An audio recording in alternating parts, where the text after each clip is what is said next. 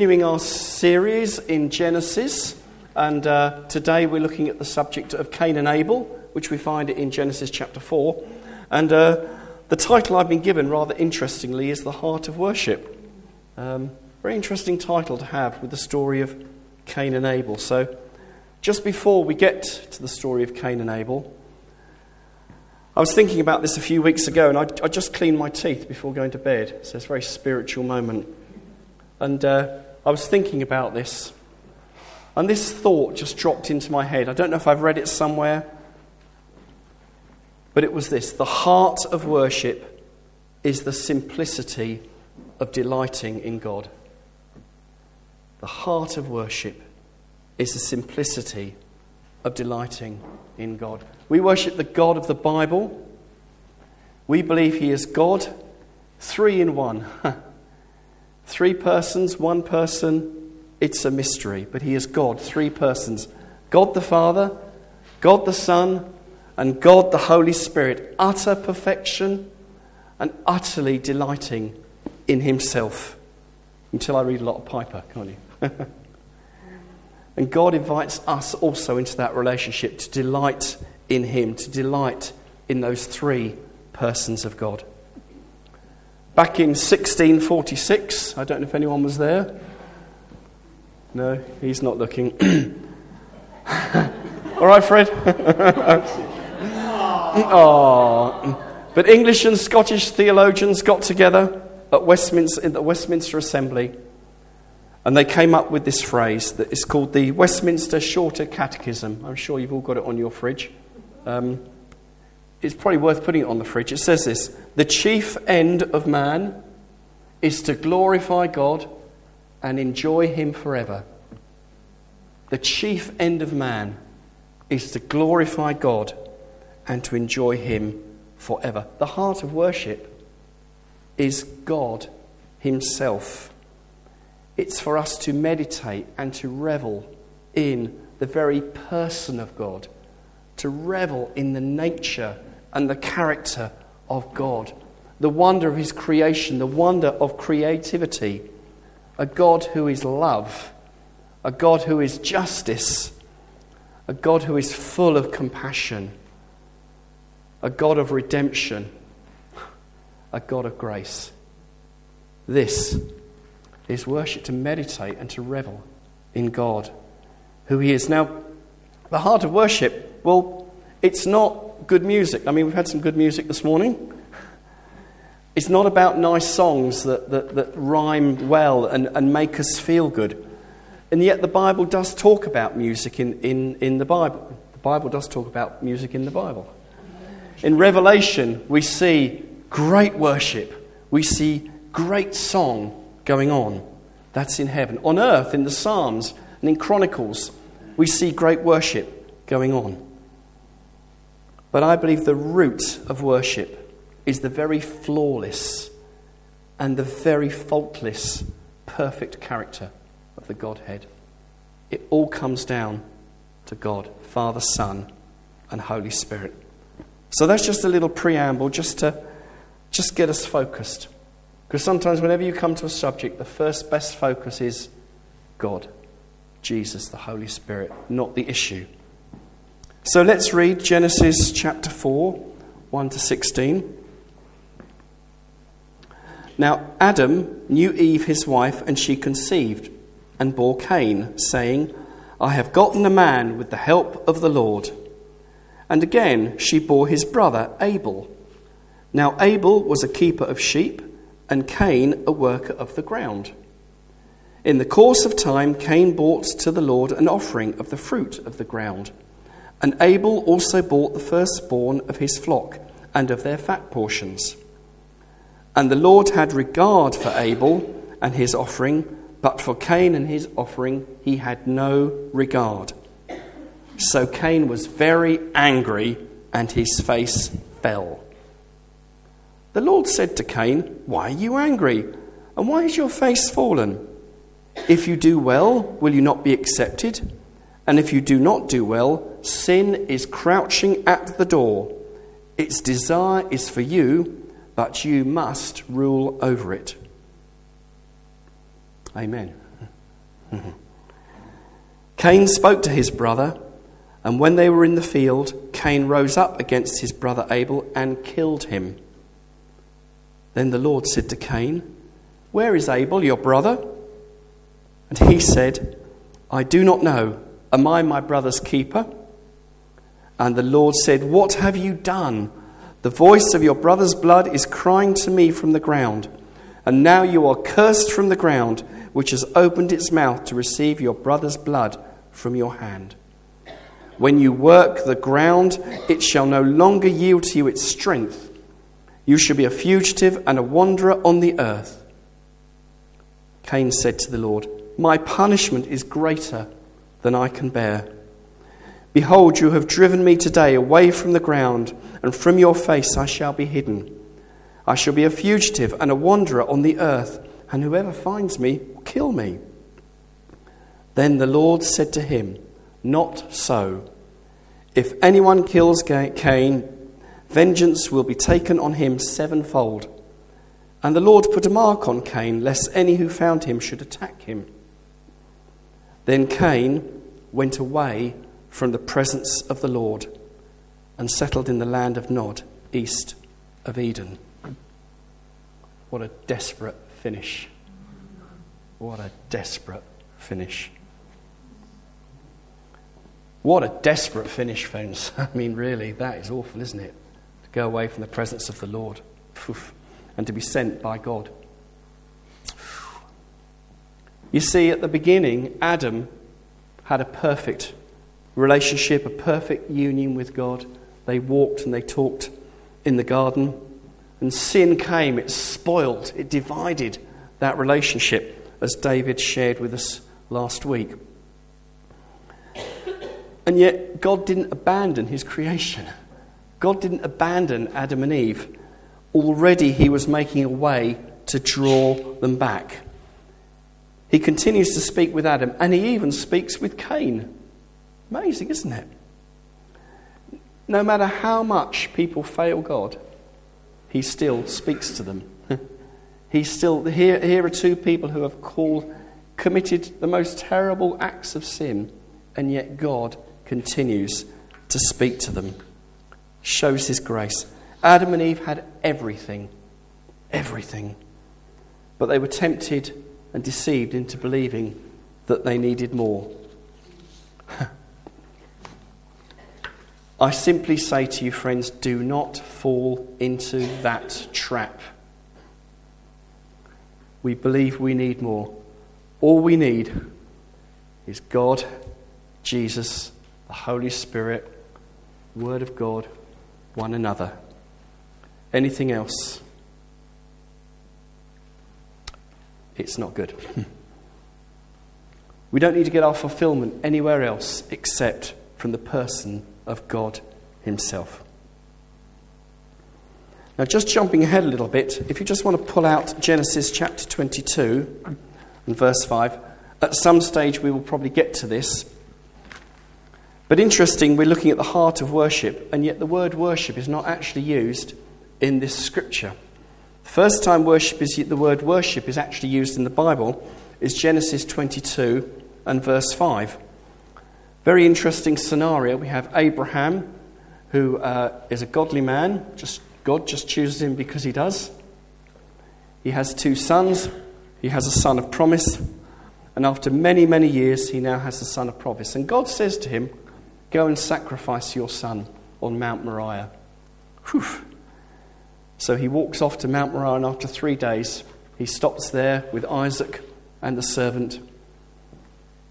And uh, he says, the, the father, Adam, Abraham, says to the servant in verse 5, here we go. It says, He left the young man and said, Stay here with the donkey. I and the boy, oh, there's the donkey again.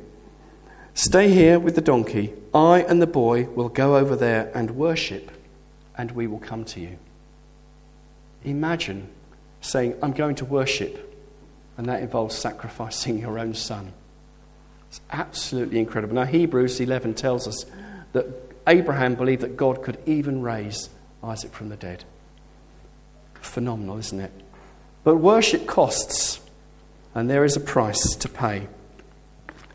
We talked about Hebrews 11. If you just want to slip over to that briefly, because verse 4 gives us a little bit more of an insight into the story of Cain and Abel.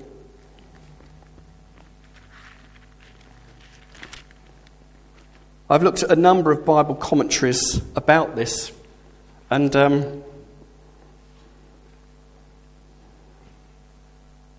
why did Cain and Abel act differently? A little bit unclear. I've got some thoughts I'm going to share this morning, but uh, they're only thoughts. Uh, do look at the word for yourself.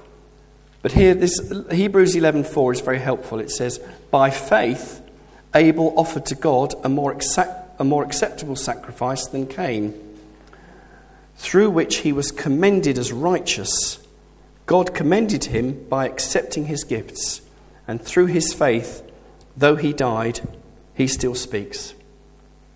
Brothers and sisters, when we die, which we will, my prayer is that our faith will still speak to the next generation. The generations that come behind us, the second, third, fourth generation behind us, they will, won't just see that we were good people, but they will see our faith in Jesus Christ. So back to Genesis. Abel clearly had an understanding that because of his father's sin, he couldn't just walk into God's presence anymore. God didn't come down and walk in the garden for a chat anymore. There was covering, and as David explained last week about covering, which was very helpful, just that, that vulnerability because they were in the presence of God. Yet somehow, Abel seemed to get it that there needed to be a sacrifice to come into the presence of God.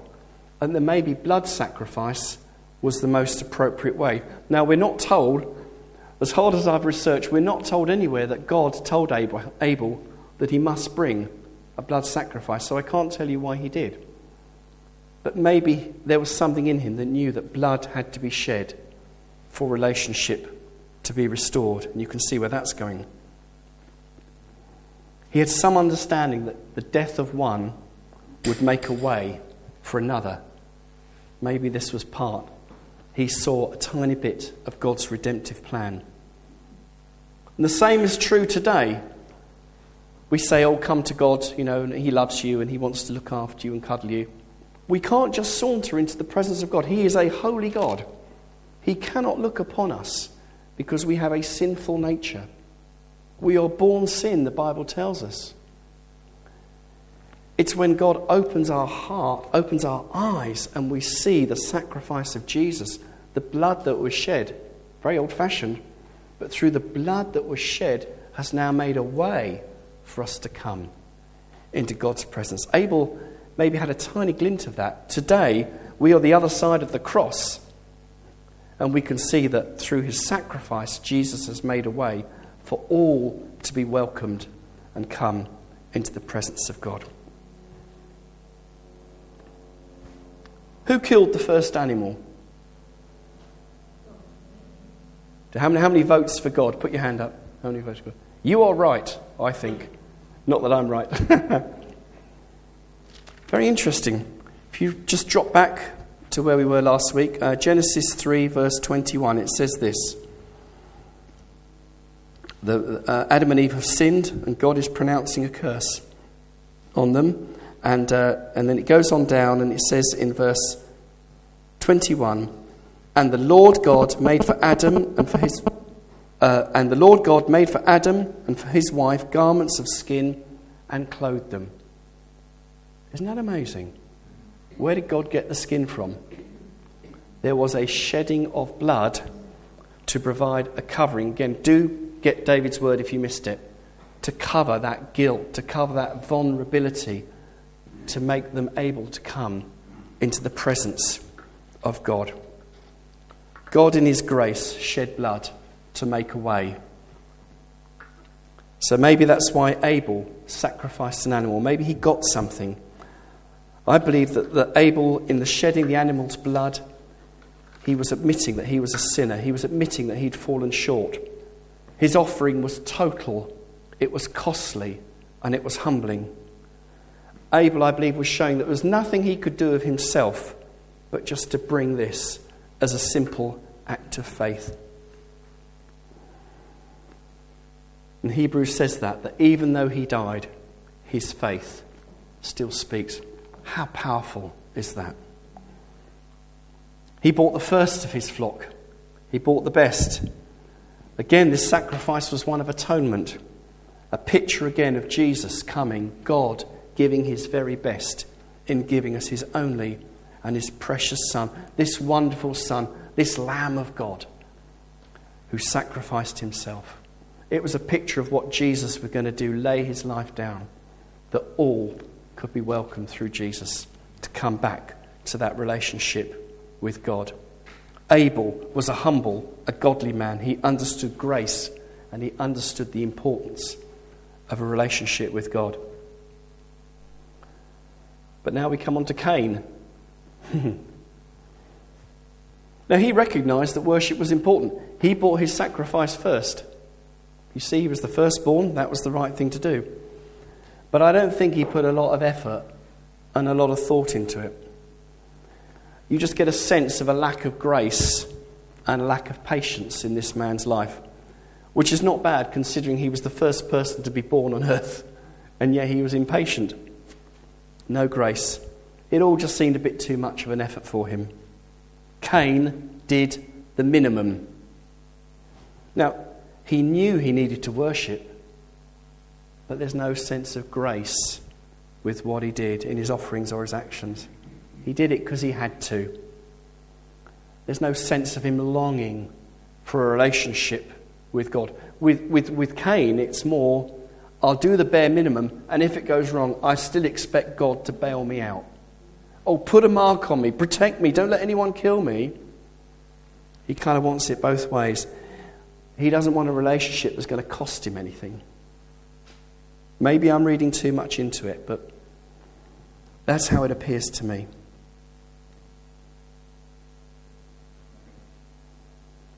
He knows he has to worship. So, what am I going to bring? I know what. I'll bring some plants, some food from the ground. And look what Genesis 3 and chapter 17 says. This is God speaking to Adam when he's getting his comeuppance for sin. He said, Because you listened to the voice of your wife and you have eaten of the tree of which I commanded you, you shall not eat of it. Cursed is the ground because of you. In pain you shall eat of it all the days of your life. He, you could argue, bought something that was cursed as an offering to God. It can't slip into too dangerous territory. But the only way we can come to God, we can do our good works, and there is a common grace, something I've been trying to learn about over the last year. But the only way we can be pleasing to God is to come on our knees and say, Jesus Christ, take over my life, become Savior of my life. Let me follow you. It is the only way. Good works and so forth, charity, fantastic, good. Common grace, that's good. But the only way is through Jesus Christ, Jesus, the God of the Bible. So Cain starts his slide into misery and difficulty. And although not the, the main core of the word, I'd just like to slip, on, slip this in. Look at, look at Cain's slide from relating to God to where he got to. Firstly, his attitude towards God was casual and it was thoughtless. He was angry when his minimal efforts were rejected. He became angry and resentful towards God and his brother. The frightening thing is the anger in his heart moved into murder in action. It starts so small and can get so big. Fifthly, he had to bear his own punishment. And yet, again, sixthly, he still benefited from God's grace and protection. Despite what he'd done, God still said, I will protect you and I will care for you. And finally, his behavior carried wider consequences for himself and his brother. And I would argue for us. Because he perpetuated the sin. What if Abel's, Abel had lived and they both sacrificed animals? I don't know. This is what the Bible commentator Matthew Henry says. It should come up there for you. And this is in the notes, so you can find it there. The way to sin is downhill, and men go from bad to worse. Those who do not sacrifice well are careless and remiss in their devotion to God. They expose themselves to the worst of temptations, and perhaps the most scandalous sin lies at the door. Those who do not keep God's ordinances are in danger of committing all abominations. A bit old fashioned, but when you get behind that and you can look at Leviticus 18:30, that unpacks a little bit more. But there's a slippery slide which Cain was on from a lack of effort, a lack of worship, a lack of really respecting God, down to murder. It's not good. In verse 14, Cain was in anguish because he said, Your face shall be hidden from me. He suddenly has a horror and a terror of the consequences of the action that he's taken. And yet, and yet despite that, God says, I'll protect you. God is so gracious. He is, faithless, he is faithful when I remain faithless. And as we said, this most tragic verse, verse 16 And Cain went away from the presence of the Lord and settled in the land of Nod, east of Eden. And Nod isn't a lovely little sleepy place children go, as you'll probably see at the bottom of your Bible.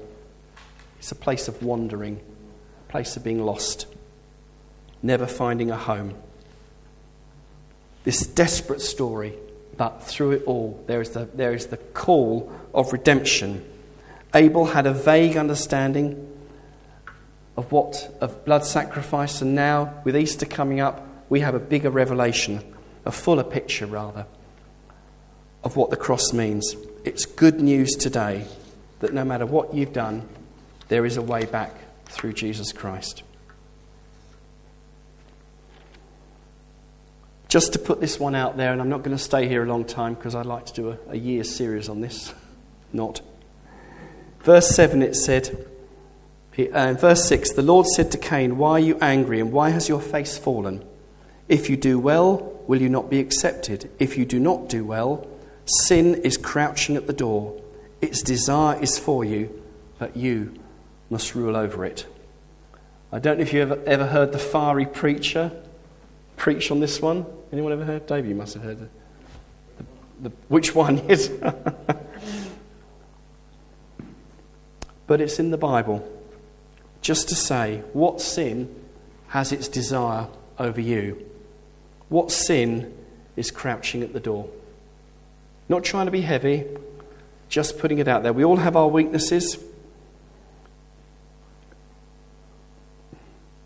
I've mentioned to two or three people before. For us men, we have the three W's. It's not cell group.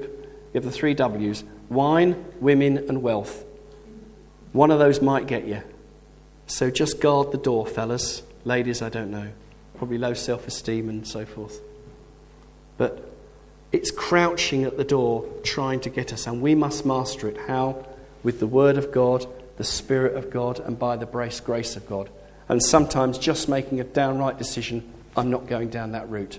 Lord, help me. You don't get a round of applause, but believe me, in the long run, it's better. Just the thought how often have we been angry with God when actually we're reaping what we've sown? Sometimes we can be angry with God, and we should actually be angry with ourselves.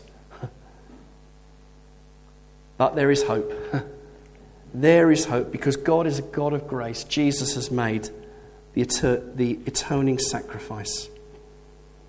Heart of worship, I believe, is this it's not to come to God with the bare minimum or begrudgingly. And I'm not going down the route of do you lift your hands in worship and do you make the effort to come prepared. You know, that's between individuals and God. Just the main thing in our heart do we give God the bare minimum? Or do we come humbly saying, Lord, I'm in need of your grace? I'm in need of your redemption? Because both will carry a consequence. Psalm 11 and verse 7 says this For the Lord is righteous, he loves righteous deeds. The upright shall behold his face. Hallelujah. To truly worship God, we worship Him on His terms. We confess our sinfulness before God. We ask for forgiveness, which He won for us on the cross. We can receive Jesus into our life. We can be filled and equipped with His Holy Spirit. And we can ask God to help us say thank you, to be grateful and have gratitude to God for what He has done. Happy, uh, sorry, grateful in our heart, in our voice, and in our lifestyle. Just as I finish, what should every preacher finish with? No. No. uh, any, any more coffee? Every preacher should finish with some Japanese. Is, is, have I missed the point? Have I gone wrong? Oh dear. Okay. Perhaps John's son will be able to, um, and daughter in law will be able to shed some light. This week I've been reading about the life of Shusaku Endo. Yeah? Japanese guy. This is not on the overhead because I didn't want to lose people. Just remember, Jesus loves you. Go to the cross. Blood sets you free. Remember that one. This is a little freebie. There are two words in Japanese, only two. one, I apologize for the um, apologize for the diction. The first word is tatemae. It means what others see of you from the outside or outside reason. The other word is honne. It means what takes place within a person or their real intent. So, tatemae is your kind of public position, how you're seen. And honne is the real intent, what kind of makes you what you are. Google it for further details. You see, we cannot just live our life in tatemae. What people see from the outside. Well, I'm going to go with the crowd. I've come here for 40 years, so I'm going to keep doing it. Or I'm new to this church, so I better do that because everyone else is doing it. That's tatemae. But honne, on the inside, what is the real intent? Because God looks upon the heart. We can't play act before Him. And I'm not saying that the outward is always bad either, or we're trying to make ourselves look better than we are. It's just that God sees so much more than we see the outside. He sees what's within. Maybe, for the very first time, it's time to humble yourself and ask Jesus to become Lord and Saviour of your life. Start a journey of worshipping Him. Or maybe, and this is the one that I've kind of felt highlighted, I've tried to run away from it, but I felt highlighted, is that what is the real intent?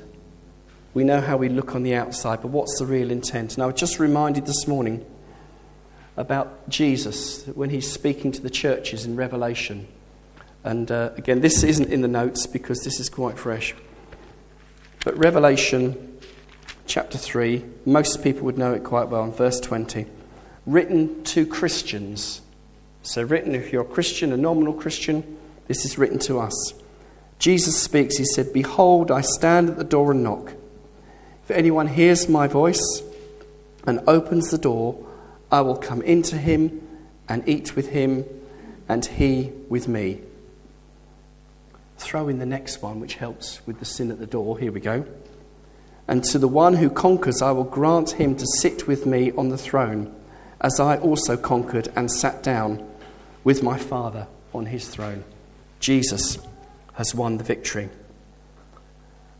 Once again, we've heard it many times, but I believe, if you're a Christian, I believe even this morning, and to me, God is knocking again on the door of my heart. And he's saying, Julian, are you tatemae or honne? is it all on the outside? Or uh, am I doing a work within? Steve was praying at the beginning of the service about doors being rusty. And we're looking at the rusty doors. Just the oil of the Holy Spirit just loosens off rusty doors. I think there's some doors of joy that are locked away that have got a bit rusty through life. which the Holy Spirit wants to pour oil on to loosen those doors open. I believe Jesus is knocking at the doors of our heart this morning and just saying, Can I do some more surgery on the inside?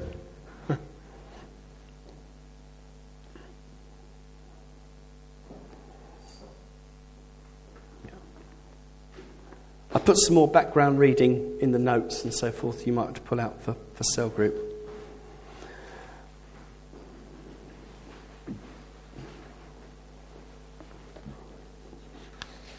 Cain and Abel, the heart of worship. The heart of worship, I believe, is the simplicity of delighting in God. You know, God really loves you this morning. If you're listening to this download, God really loves you.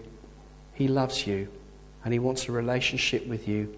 And the only way to get a relationship with God is through Jesus Christ and letting Him become Lord of your life.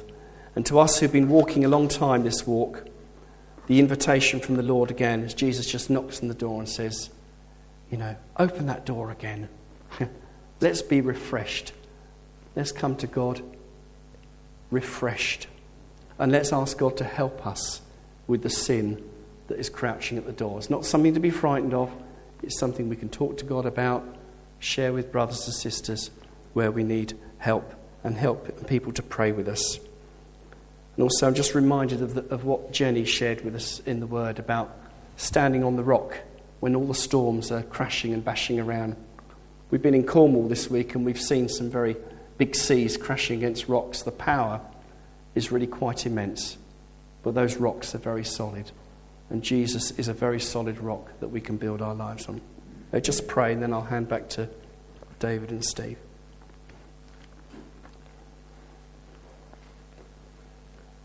Father, we want to thank you. Thank you that you have given us your word, the word of God, which is life.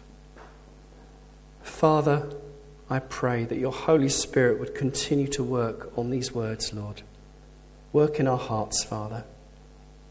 Lord Jesus, where the door has been rusted up, pour the oil of your Spirit, I pray, Father, that we can open the door to let you come in, to bring refreshment.